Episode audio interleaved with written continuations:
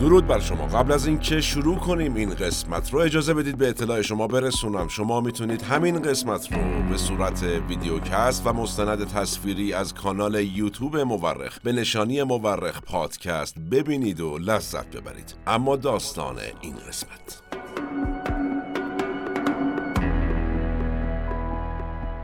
من متوجه نمیشم. چرا مثل هر جنگ دیگه ای ما رو نمی‌ذارید کنار دیوار و تیر بارونمون نمی کنید این رفتار شما تحقیر آمیزه این آخرین کلام رابرت لی رئیس جبهه کارگری آلمانی یا DAF در رایش سوم بود. پیش از اینکه خودش رو با حولش و در سلول زندان حلقاویز کنه. لی خودش رو کشت و اینطوری سایر سران آلمان نازی رو در دادگاه نورنبرگ همراهی نکرد.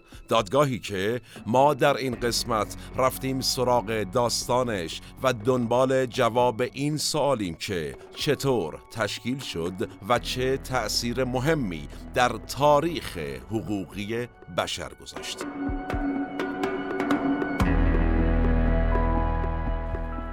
سلام من احمد آشمی هستم و این اپیزود 63 از پادکست مورخه که تیر ماه 1402 منتشر میشه ما در این قسمت رفتیم سراغ یک دادگاه دادگاه نورنبرگ که در اون به جنایات سران آلمان نازی رسیدگی شد و تونست نقطه عطفی در تاریخ حقوق بین الملل باشه. منابع این قسمت از پادکست مورخ کتاب محاکمه بزرگ اثر لوی ساورل و کتاب محاکمه نورنبرگ ترجمه حسن مرندیه. به اعتقاد اغلب مورخین تاریخ بیش از آن که علم باشه یک هنره. هنره کنار هم گذاشتن شواهد. ما در پادکست مورخ هر بار یکی از پازل های تاریخ رو کنار هم می‌ذاریم. شما می‌تونید تمامی قسمت های پادکست مورخ رو به انزمام این قسمت از طریق کانال یوتیوب مورخ به نشانی مورخ پادکست به صورت مستند تصویری یا ویدیو پادکست ببینید و بشنوید و لذت ببرید. نظر فراموش نشه و نوش گوشاتون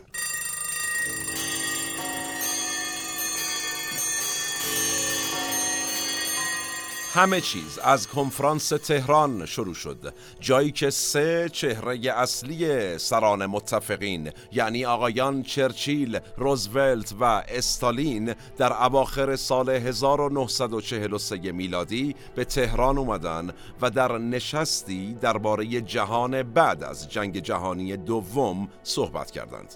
استالین رهبر شوروی در بخشی از این کنفرانس گفتش که آقا جان بعد از جنگ جنگ باید پنجاه تا صد هزار افسر و سیاست مدار آلمانی رو اعدام کنیم بره پیکارش آی روزولت که از حرفهای استالین شکه شده بود و البته طبع تنزی هم داشت در جواب میگه که آقا به نظر من چهل و نه هزار تا هم اعدام کنیم خوبه ها. گیر ندیم دیگه حالا خودت می‌دونی.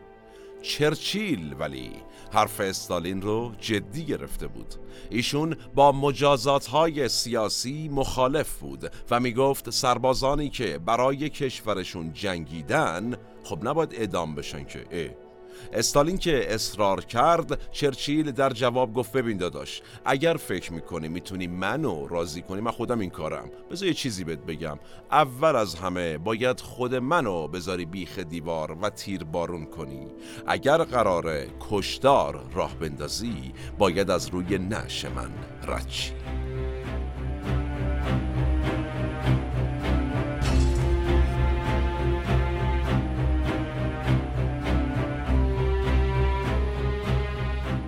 دیالوگ در همون کنفرانس تهران مسکوت موند تا اینکه در دوم سپتامبر 1945 جنگ جهانی دوم به پایانش نزدیک شد.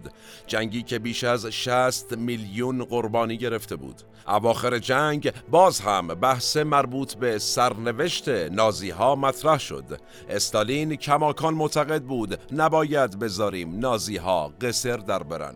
چرچیل باز هم مخالف بود و روزولت یه موضع بینابینی داشت همچین. معتقد بود ایشون باید یه ساز و کار غذایی تهیه بشه که نه حرف استالین باشه نه حرف چرچیل. اما گلچین روزگار مجددا خوش سلیقه عمل کرد و جنگ تموم نشده بود که آقای روزولت عمرش داد به شما. و آقای هری ترومن شد چی؟ رئیس جمهور آمریکا تو این فضا شوروی نیمی از آلمان رو اشغال کرده بود و خرش حسابی می‌رفت و از اون طرف برای اینکه نازی ها جزای کارشون رو ببینن حسابی آقای شوروی داشت فشار می آورد به رهبری استالین نظر ترومن هم رئیس جمهور جدید آمریکا با یه چرخشی به نظر آقای استالین نزدیکتر شد و در نتیجه چرچیل رو قانع کردند که آقا باید به جنایات نازی ها به صورت جدی رسیدگی بشه.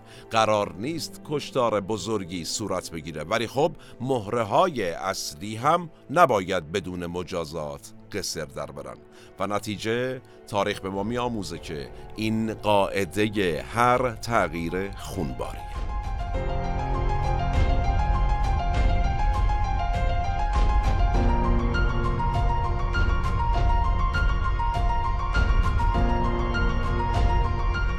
کمی به عقب برگردیم کوتاه. بعد از جنگ جهانی اول هم یه سری دادگاه نظامی برای رسیدگی به جنایات آلمان ها در شهر لایپزیگ آلمان برگزار شد که کلا البته خیلی دادگاه بیخاصیتی بود. حالا در سال 1945 سران متفقین به فکر برگزاری سازوکاری بودند که اصلا شبیه دادگاه لایپزیگ نباشه. دادگاهی عادلانه که سرآمد دادرسی به جنایات جنگی باشه اونا می‌خواستن بزرگترین دادگاه تاریخ بشر رو برای متهمان خونبارترین جنگ تاریخ برگزار کنند.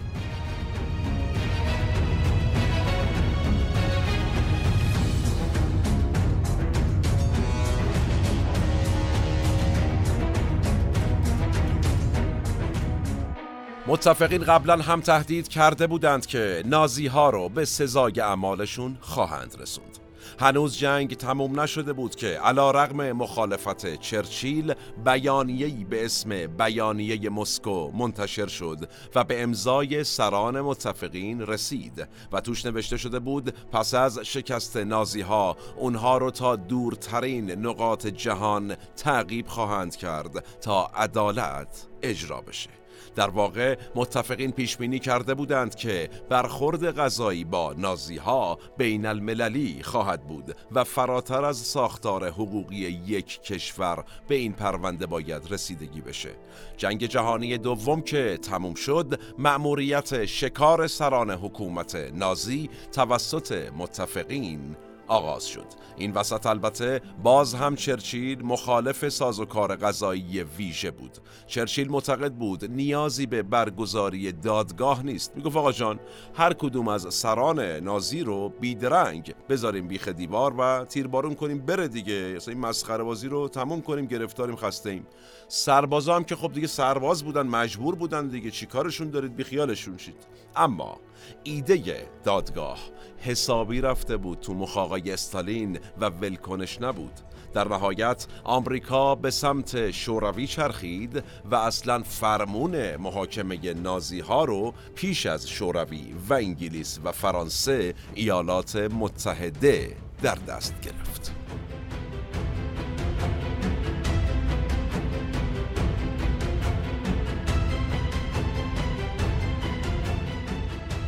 مهره های اصل کاری حکومت نازی با پایان جنگ جهانی دوم خودکشی کرده بودند. یعنی هیتلر، گوبلز و هیملر که رئیس اس اس بود.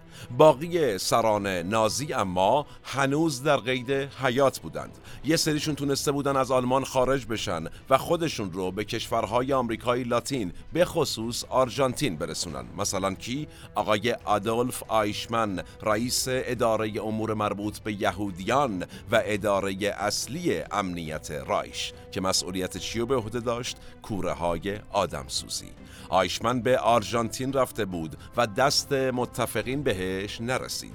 البته که خود آیشمن سرنوشت ویژه و جذابی داره. خودش مفصله و یک پادکست کامل در قسمت بعدی برای شما خواهیم گفت.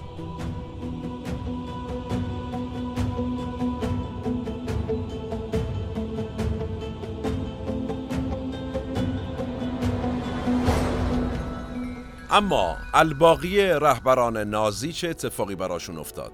خیلیاشون در آلمان مونده بودند. یه سریشون تو روستاها پنهان شده بودند. در میان مردم با هویت‌های جدید زندگی می‌کردند. اما عزم متفقین برای پیدا کردن نازی ها حسابی جزم بود. اونها یک سال در آلمان و البته سرتاسر سر جهان به دنبال لیستی از سران نازی ها میگشتند و تونستند صدها نازی رو پیدا و بازداشت کنند. در بین این صدها نفر یا دقیق تر حدود 1800 نفر 24 نفر از مهمترین سران حکومت نازی هم حضور داشتند. مهمترین مأموریت دادگاهی که قرار بود علیه نازی ها شکل بگیره محاکمه این 24 نفر بود. اما سوال این 24 نفر کیا بودند و چطور به دام افتادند؟ بریم در دل تاریخ.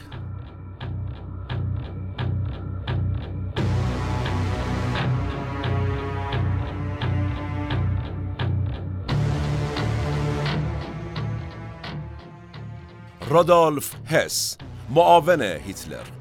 هنوز جنگ جهانی تموم نشده بود که هس سوار هواپیما شد که بره اسکاتلند و با بریتانیایی ها مذاکره کنه. ارتش بریتانیا اما هواپیمای هس رو مورد هدف قرار داد. هس با چتر نجات پایین پرید و اسیر بریتانیایی ها شد. آقای هس عنوان اولین مقام بلند پایه نازی رو به خودش اختصاص داد که دستگیر شد و به زندان رفت. هرمان گورینگ رئیس نیروی هوایی ارتش نازی و نائب رئیس آدولف هیتلر. اون هم جزو اولین دستگیر شدگان بود. گورینگ خیلی شدید معتاد شده بود. شاید بشه گفت گورینگ قدرتمند ترین فرد بین سران باقی مونده نازی بود و البته وفادارترین فرد به هیتلر هم بود. ایشون می‌گفت وجدان من هیتلره. گورینگ کسی بود که دستور قتل یهودیان اروپا را در 1941 میلادی صادر کرده بود. فردای تسلیم شدن آلمان گورینگ با اعتماد به نفسی بینظیر خودش رو تسلیم متفقین کرد. چرا؟ گورینگ با چند چمدون پر از پول و لباس و جواهر و مدالهای نظامی و البته مواد مخدر مصرفیش رفته بود خودش رو تسلیم بکنه و فکر می‌کرد متفقین به خودش و مایملکش که تو چمدوناش بود دست هم نمی‌تونن بزنن. اینقدر که قدرتمند ایشون. وقتی می‌خواست خودش رو تحویل بده افسر آمریکایی بهش دستور داد مدالهاش رو تحویل بده. گرینگ داد می‌زنه جنرال چرا چرت میگی؟ من نشان اقتدارم رو تحویل بدم. افسر آمریکایی هم گفته بود برو بینیم بابا کدوم اقتدار؟ فلان فلان شده بده بیاد لامس آلبرت اشپیر اشپیر معمار ارشد هیتلر بود. کسی که مهمترین ساختمون ها و پایگاه ها و اردوگاه های نازی رو ساخته بود و البته از 1942 میلادی وزیر جنگ افزارهای آلمان بود و مسئولیت ساخت تجهیزات نظامی هم با ایشون بود. اشپیر به بیگاری کشیدن و قربانی کردن کارگران در راستای ساخت تسلیحات برای نازی ها معروف بود. آقای اشپیر در آلمان و در منزل شخصیش دستگیر شد. هانس فرانک وکیل خصوصی هیتلر و حقوقدانی که مدیر حقوقی رایش سوم بود. فرانک مسئول حمله به لهستان بود و با اشغال لهستان توسط آلمان در ابتدای جنگ جهانی دوم هانس فرانک شد فرماندار کل دولت عمومی لهستان اشغالی. پادشاه لهستان شده بود ایشون. آقای هانس فرانک مسئول راه اندازی اردوگاه های مرگ آشویتس، خلمنو و تریبلینکا بود. با پایان جنگ فرانک لباس سربازهای معمولی نازی رو پوشیده بود تا سربازهای متفقین فکر کنن ایشون هم یک سرباز ساده است. وقتی نیروهای متفقین به لهستان اومدن دیدن وسط سربازهای نازی یکی می‌خواد خودشو بکشه. سری جلوش رو گرفتن و اون موقع بود که فهمیدند این سرباز سرباز عادی نیست. هانس فرانک معروف ویلهم کایتل فرمانده عالی ورماخت یا همون ارتش نازی و وزیر دفاع. کایتل کسی بود که سند تسلیم آلمان رو تقدیم روس ها کرد و بعد هم در مقر دولت آلمان بازداشت شد. کایتل یکی از وفادارترین نیروهای هیتلر بود که متفقین بهش لقب نوکر رو اهدا کرده بود بعدی آلفرد یودل قائم مقام کایتل و رئیس ستاد عملیات های ورماخت بود که به همراه کایتل بازداشت شد. او هم سند تسلیم رو امضا کرده بود. دریادار کارل دونتز. فرمانده نیروی دریایی آلمان که اونم سند تسلیم رو امضا کرده بود. دونتز بعد از خودکشی هیتلر به مقام ریاست جمهوری آلمان رسیده بود. یعنی یه چند روزی رئیس جمهور بودیشون او هم در مقر دولت آلمان بود که بازداشت شد. هانس فریچه گوینده معروف اخبار و رئیس بخش اخبار در وزارت تبلیغات نازی بودیشون وقتی سربازان شوروی فریچه رو بازداشت کردند اولین کاری که کردند این بود که ستا دندون طلایی که داشت و از دهنش بیرون کشیدند و ایشون رو بعد فرستادند شوروی. اریش رودر یکی دیگه از سران نازی که توسط شوروی دستگیر شد. اریش رودر قبل از دونتز فرمانده نیروی دریایی آلمان بود اما در 1943 میلادی پیشوا یا همون هیتلر خشمگین شد و اریش رودر استعفا داد. کانستانتین فون نویرات اولین وزیر امور خارجه دولت رایش سوم بودیشون البته در دوران جنگ جهانی دوم دیگه وزیر خارجه نبود. شده بود فرماندار منطقه چک. بعدا هم با هیتلر به اختلاف خورد و استعفا دادیشون ایشون. توسط فرانسوی ها بازداشت شد ویلهم فریک. ایشون در 1943 جانشین آقای کنستانتین فون نویرات بود. وزیر کشور هیتلر بود و بعد هم شد فرماندار چک و در شهر پراگ دستگیر شد. یولیوس شترایخر اشترایخر یکی از سران حزب نازی بود و مدیر مسئول یه هفته نامه ضد یهود. ایشون خودش رو شبیه یک روستایی کرده بود و به یکی از روستاهای اتریش فرار کرده بود. افسران آمریکایی شناساییش کردند. هرچی گفت آقا جان من یه روستایی هنرمندم منو ول کنید. آمریکایی ها گوششون بدهکار نبود و بازداشت شد. رابرت لی کسی که این قسمت از مورخ رو با صحبتهای ایشون شروع کردیم. رابرت لی رفته بود ایالت باواریا و در یک کلبه روستایی زندگی می کرد سربازان لی رو در کلبش بازداشت کردند و اون قبل از اینکه پاش به دادگاه برسه خودش رو حلقاویز کرد. آلفرد روزنبرگ تئوریسین نژاد برتر کسی که مبتکر طرح کوره های آدم سوزی بود. ایشون یه نامه به مقامات بریتانیا می نویسه و میگه آقا ما نوکر شمایی ما از این به بعد اصلا شما سرور مایید. منتها اشتباه می‌کنه ایشون و نامه رو از جایی میفرسته یعنی آدرسی که توش مخفی شده از اونجا میفرسته. بنابراین سربازان انگلیسی میان و روزنبرگ رو در خونه در مرز آلمان و دانمارک بازداشت می‌کنند.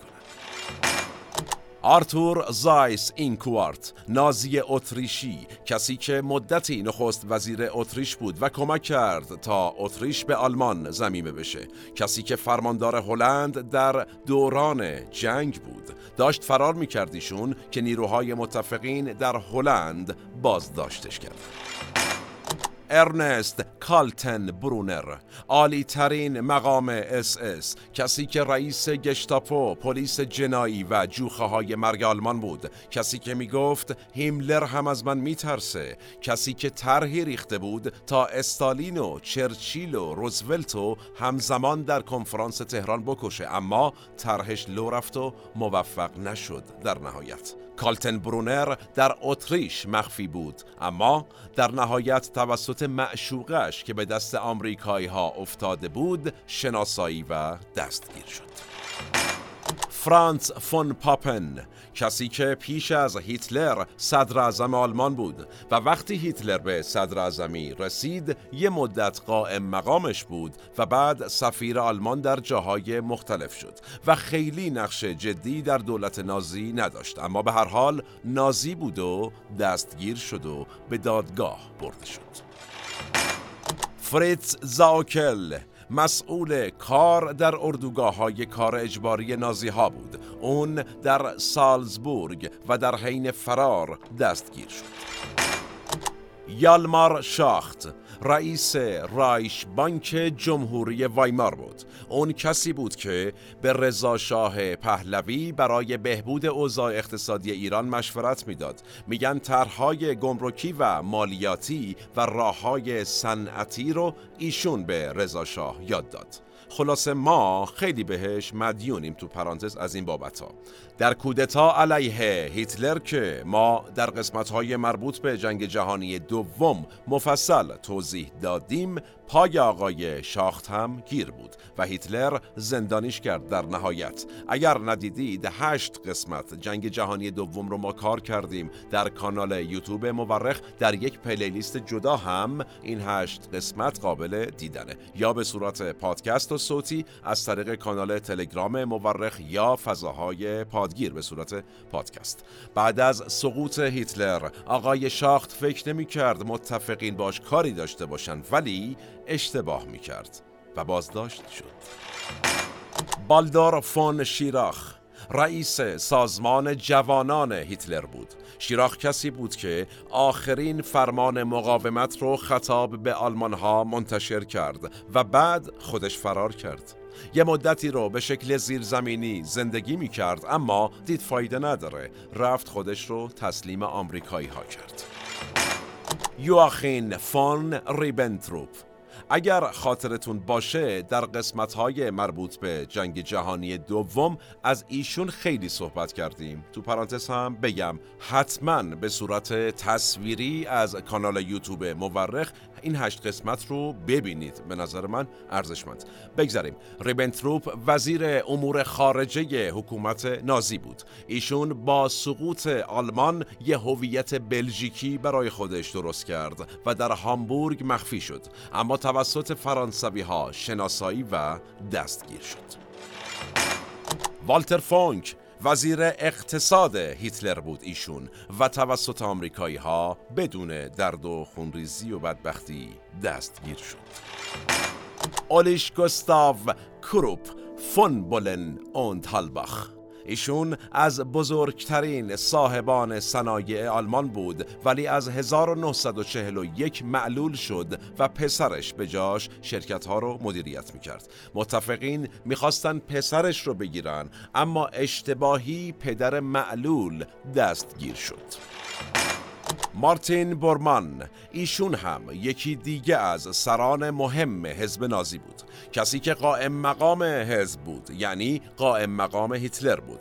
اول گزارش شد که برمان مرده بعد گفتند فرار کرده. یه عده گفتند جاسوس شوروی بوده و رفته روسیه. خلاصه تکلیف برمان مشخص نبود و در نتیجه قیابی محکوم شد در دادگاه.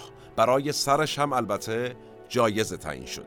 بعدها اما در 1971 میلادی در یک کارگاه ساختمونی در برلین باقی مونده دو جسد پیدا شد که با سیانور خودکشی کرده بودند. تحقیقات نشون داد یکی از این جسدها مال برمانه و تاریخ مرگ هم مربوط به همون سال 1945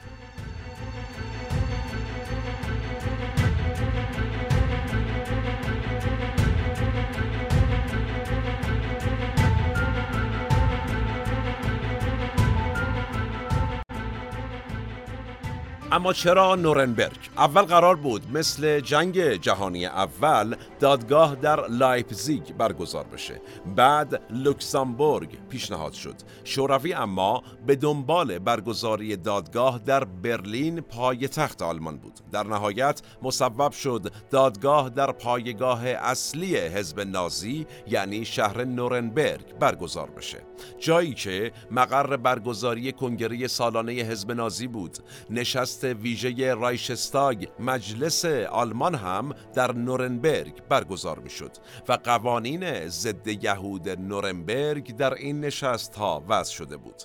در واقع به شدت نمادین بودین نورنبرگ و اتفاقاتی که اونجا افتاده بود. ضمن اینکه کاخ دادگستری نورنبرگ هم یکی از معدود ساختمون هایی بود که به شکل عجیبی از بمبارون متفقین جون سالم به در برده بود ساختمونی بود بزرگ که زندان هم داشت.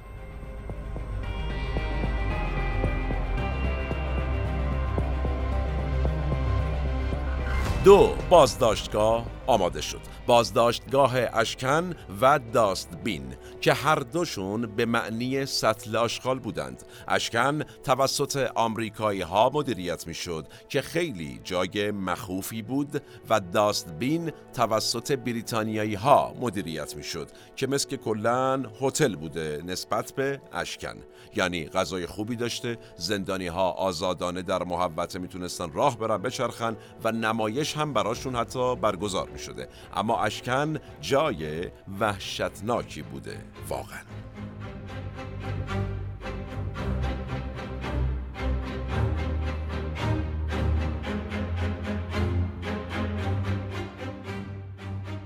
بازجویی ها شروع شد. بازجویی هایی که قرار بود سفت و سخت باشه ولی در عمل خیلی هم سخت گیرانه نبود.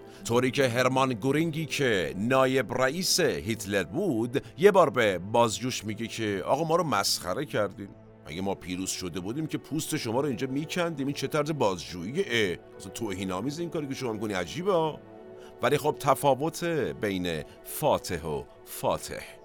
در اوت 1945 دستور داده شد تا همه زندانیان به نورنبرگ منتقل بشن تا بازجویی های درست در منتری برگزار بشه برای بازجویی ها و روند دادرسی از چه اسنادی استفاده می کردند؟ اسناد خود نازی ها تمام جنایات نازی ها به شکل مکتوب و حتی همراه با عکس و فیلم و صدا مستند شده بود و حتی طبقه بندی هم شده بود و به دست متفقین افتاده بود. یعنی زحمت رو کم کرده بودن.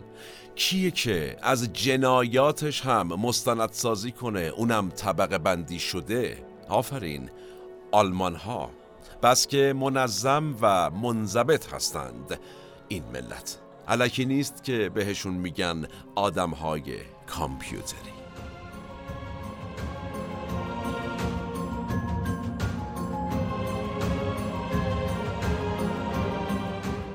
این وسط رودولف هس معاون هیتلر از اساس خودشو زده بود به فراموشی و خنگی. اصلا انگار هیچی یادش نمی اومد تا آخرین لحظه زندگیش هم این روند رو ادامه داد. به شکلی که یه سری می‌گفتند واقعا حس مشاعرش رو از دست داده.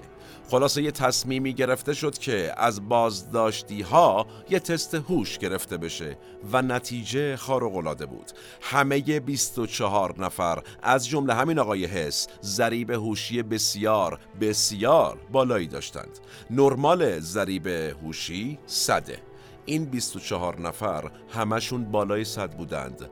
فقط دو نفرشون زیر 115 بودند و آقایان شاخت و زایس اینکوارت بالای 140 بود ضریب هوشیشون و در نتیجه همشون صلاحیت حضور در دادگاه رو داشتند.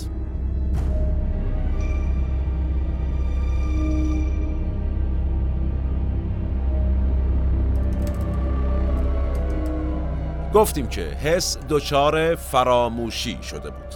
یا دچار فراموشی کرده بود خودش رو در واقع.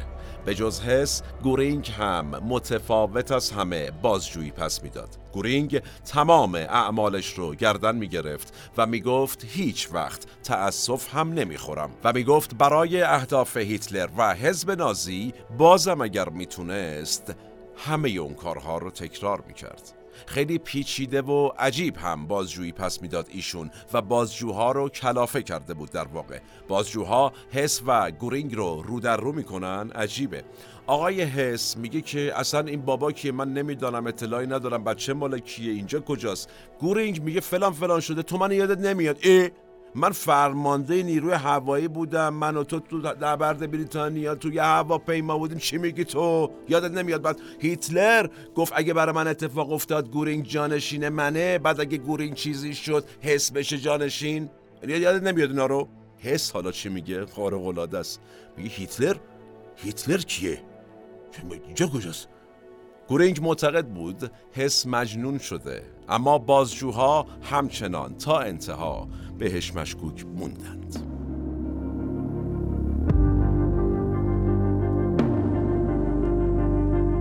بقیه اما مدام می‌گفتن که آقا ما ما یه کارگزار ساده بودیم. مقصرم شخص هیتلر بود و هیملر و گوبلز خدا بیامرز. ما معمور بودیم و معذور اصلا چاره چی بود؟ باید انجام می‌دادیم دیگه. این حس وظیفه شناسیمون چی می‌شد؟ بعدم اصلا ما از جنایت هایی که علیه یهودی ها شده خبر نداریم به مود قسم. این وسط هم ما آقای فون پاپن هی می‌گفت که آقا اصلا به من چه؟ من که یه زمانی صدر ازم بودم بعدم نازیا اومدن قدرت رو گرفتم ما رو کردن کجا؟ تو باقالیا. بعدم مثلا من مخالف جنگ بودم. اه؟ از اون سمت آقای اشبیر معماری که گفتیم خدمتتون معمار هیتلر اومد گفت که آقا اصلا من ضد نازی بودم. از اساس زد. بعدم گفتش که به من بود اصلا هیتلر رو ترور می‌کردم. این حرفا نیست. حالا اسکار عجیب ترین انکار به کی می‌رسه؟ می‌رسه به آقای هاینز فرانک. یعنی فرماندار لهستان. اومد گفتش که آقا من اصلا نمی‌دونستم کور آدم سوزی تو لهستان را انداختن. چی میگید؟ عجایب.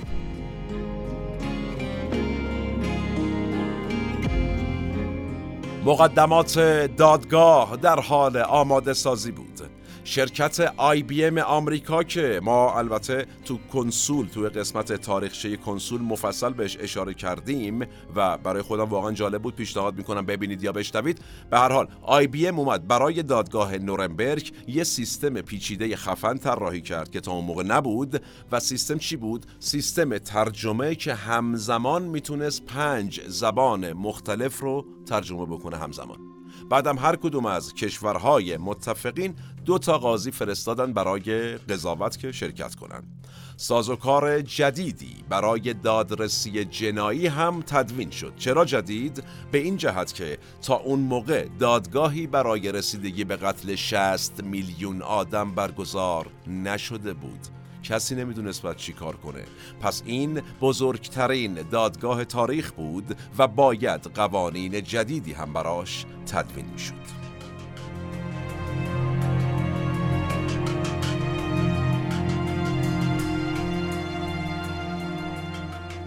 اما بزرگترین مشکل جور کردن وکیل برای متهمین بود. کسی حاضر نبود وکالت شیاطین رو بر عهده بگیره و برای خودش در ادامه هم بدنامی بخره.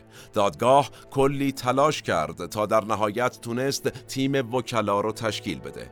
ماهی 1650 دلار هم بهشون حقوق می‌داد که براشون حداقل انگیزه مالی وجود داشته باشه. از بین وکلا فقط 8 تاشون عضو غیر فعال حزب نازی بودند و الباقی ضد نازی بودند. وکلا در دوران برگزاری دادگاه با کلی تحقیر و تهدید و توهین در بیرون از دادگاه مواجه می شدند اما در طول مدت برگزاری دادگاه تمام تلاششون رو برای دفاع از موکلینشون انجام دادند.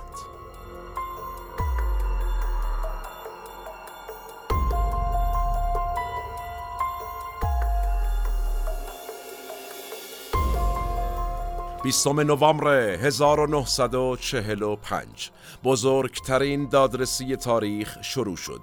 تمام متهمین در دادگاه حاضر شدند تا پاسخگوی اعمالشون. از 1933 تا 1945 میلادی باشند فیلم ها و عکس ها و روایت های جنایات پخش یا قرائت می شد عموم متهمین به لرزه افتاده بودند. ابراز ناراحتی می کردند و با دیدن ویدئوی قتل و مسله کردن و آدم سوزی به گریه هم می افتادند تمام حاضرین در دادگاه از تصاویری که پخش می شد متأثر شده بودند الا دو نفر.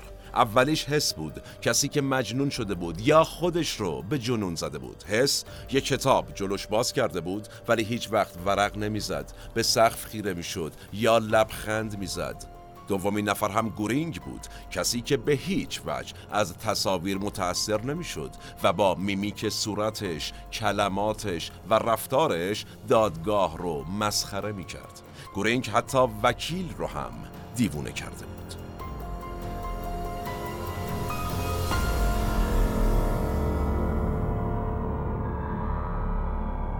مرحله بعدی احزار شهود بود.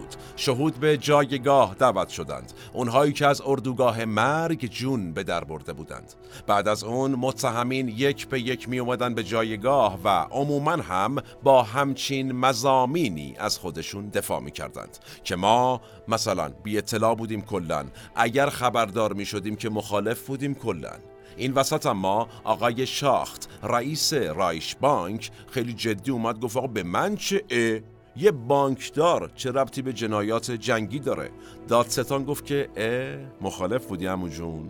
پس امه من بود که حتی دندون طلای کشته شده های جنگ رو برمی داشت میذاشت تو صندوق بانک تا دولت نازی اینطوری تأمین مالی بشه و بعد فیلمی از کوه دندون های طلا رو نشون داد که داشت می‌رفت برای زوب.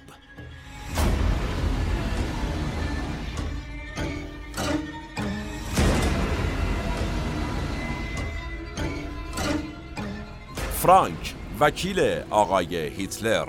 از همه عجیبتر بود دفاعیاتش. گریه می کرد و می گفت من در قتل یهودیان اروپا نقش داشتم. من گناهکارم. هزار سال هم که بگذره این گناه آلمان پاک نمیشه. اشپیر معمار هیتلر اون هم اومد و نقشش رو پذیرفت. اما گفت اگر من نبودم هر کس دیگری جای من بود و از اینی که دیدید بدتر بود. من کلی از تندروها رو کنترل کردم و حتی در طرح ترور هیتلر هم نقش داشتم. من ضد نازی شده بودم.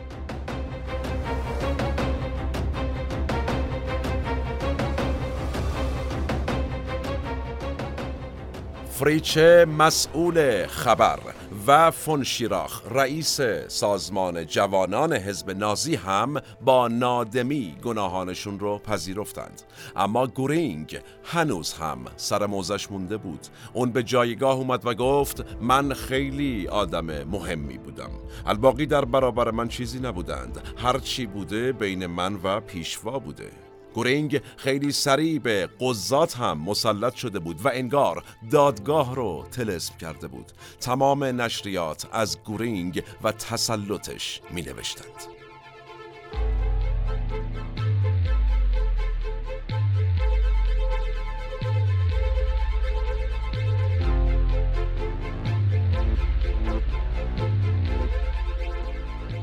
و محاکمات به مراحل داوری رسید. دادستان سعی کرده بود در تمامی موارد متهمان رو گناهکار جلوه بده و وکلا هم سعی کرده بودند موکلینشون رو نجات بدند. افکار عمومی هم فکر می کرد احکام از قبل برای قضات مشخص بوده و احتمالا تمام 24 متهم کل گنده به اعدام محکوم خواهند شد. دقیقا البته همونطور که افکار عمومی می‌خواست و مطالبه داشت. 31 اوت 1946 دادرسی تمام شد. 23 سپتامبر زمان اعلام رأی دادگاه بود. ساعت 9 نیم صبح احکام قرائت شد.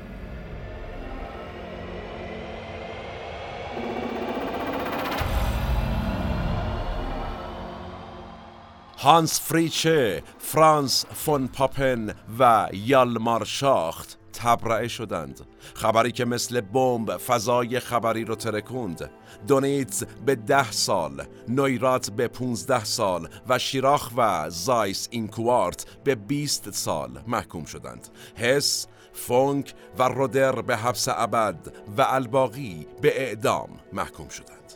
15 روز بعد احکام اعدام اجرا شد در حالی که گورینگ دومین مرد قدرتمند آلمان هیتلری روز پیش از اعدام تونست یک قرص سیانور به دست بیاره و خودکشی کنه.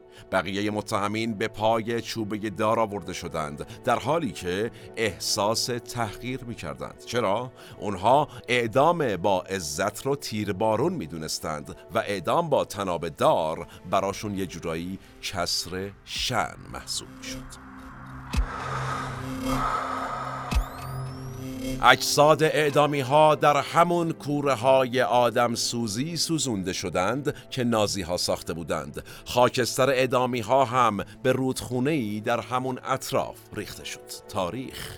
ارنست کالتن برونر به عنوان آخرین سخن قبل از اعدامش گفت من با قلبی پر از علاقه به ملت و وطنم خدمت کردم.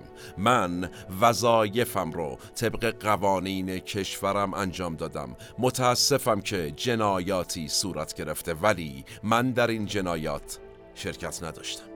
این تعارض بین مسئولیت و جنایت همون چیزی بود که سالها بعد در دادگاه آیشمن هم مطرح شد و نتیجه شد یک تئوری سیاسی که در قسمت بعد راجبش مفصل صحبت خواهیم کرد.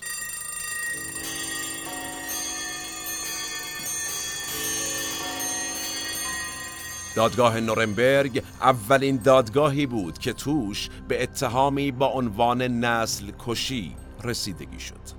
اتهامی که از اون تاریخ به بعد بارها و بارها در دادگاه های بین المللی مطرح شد.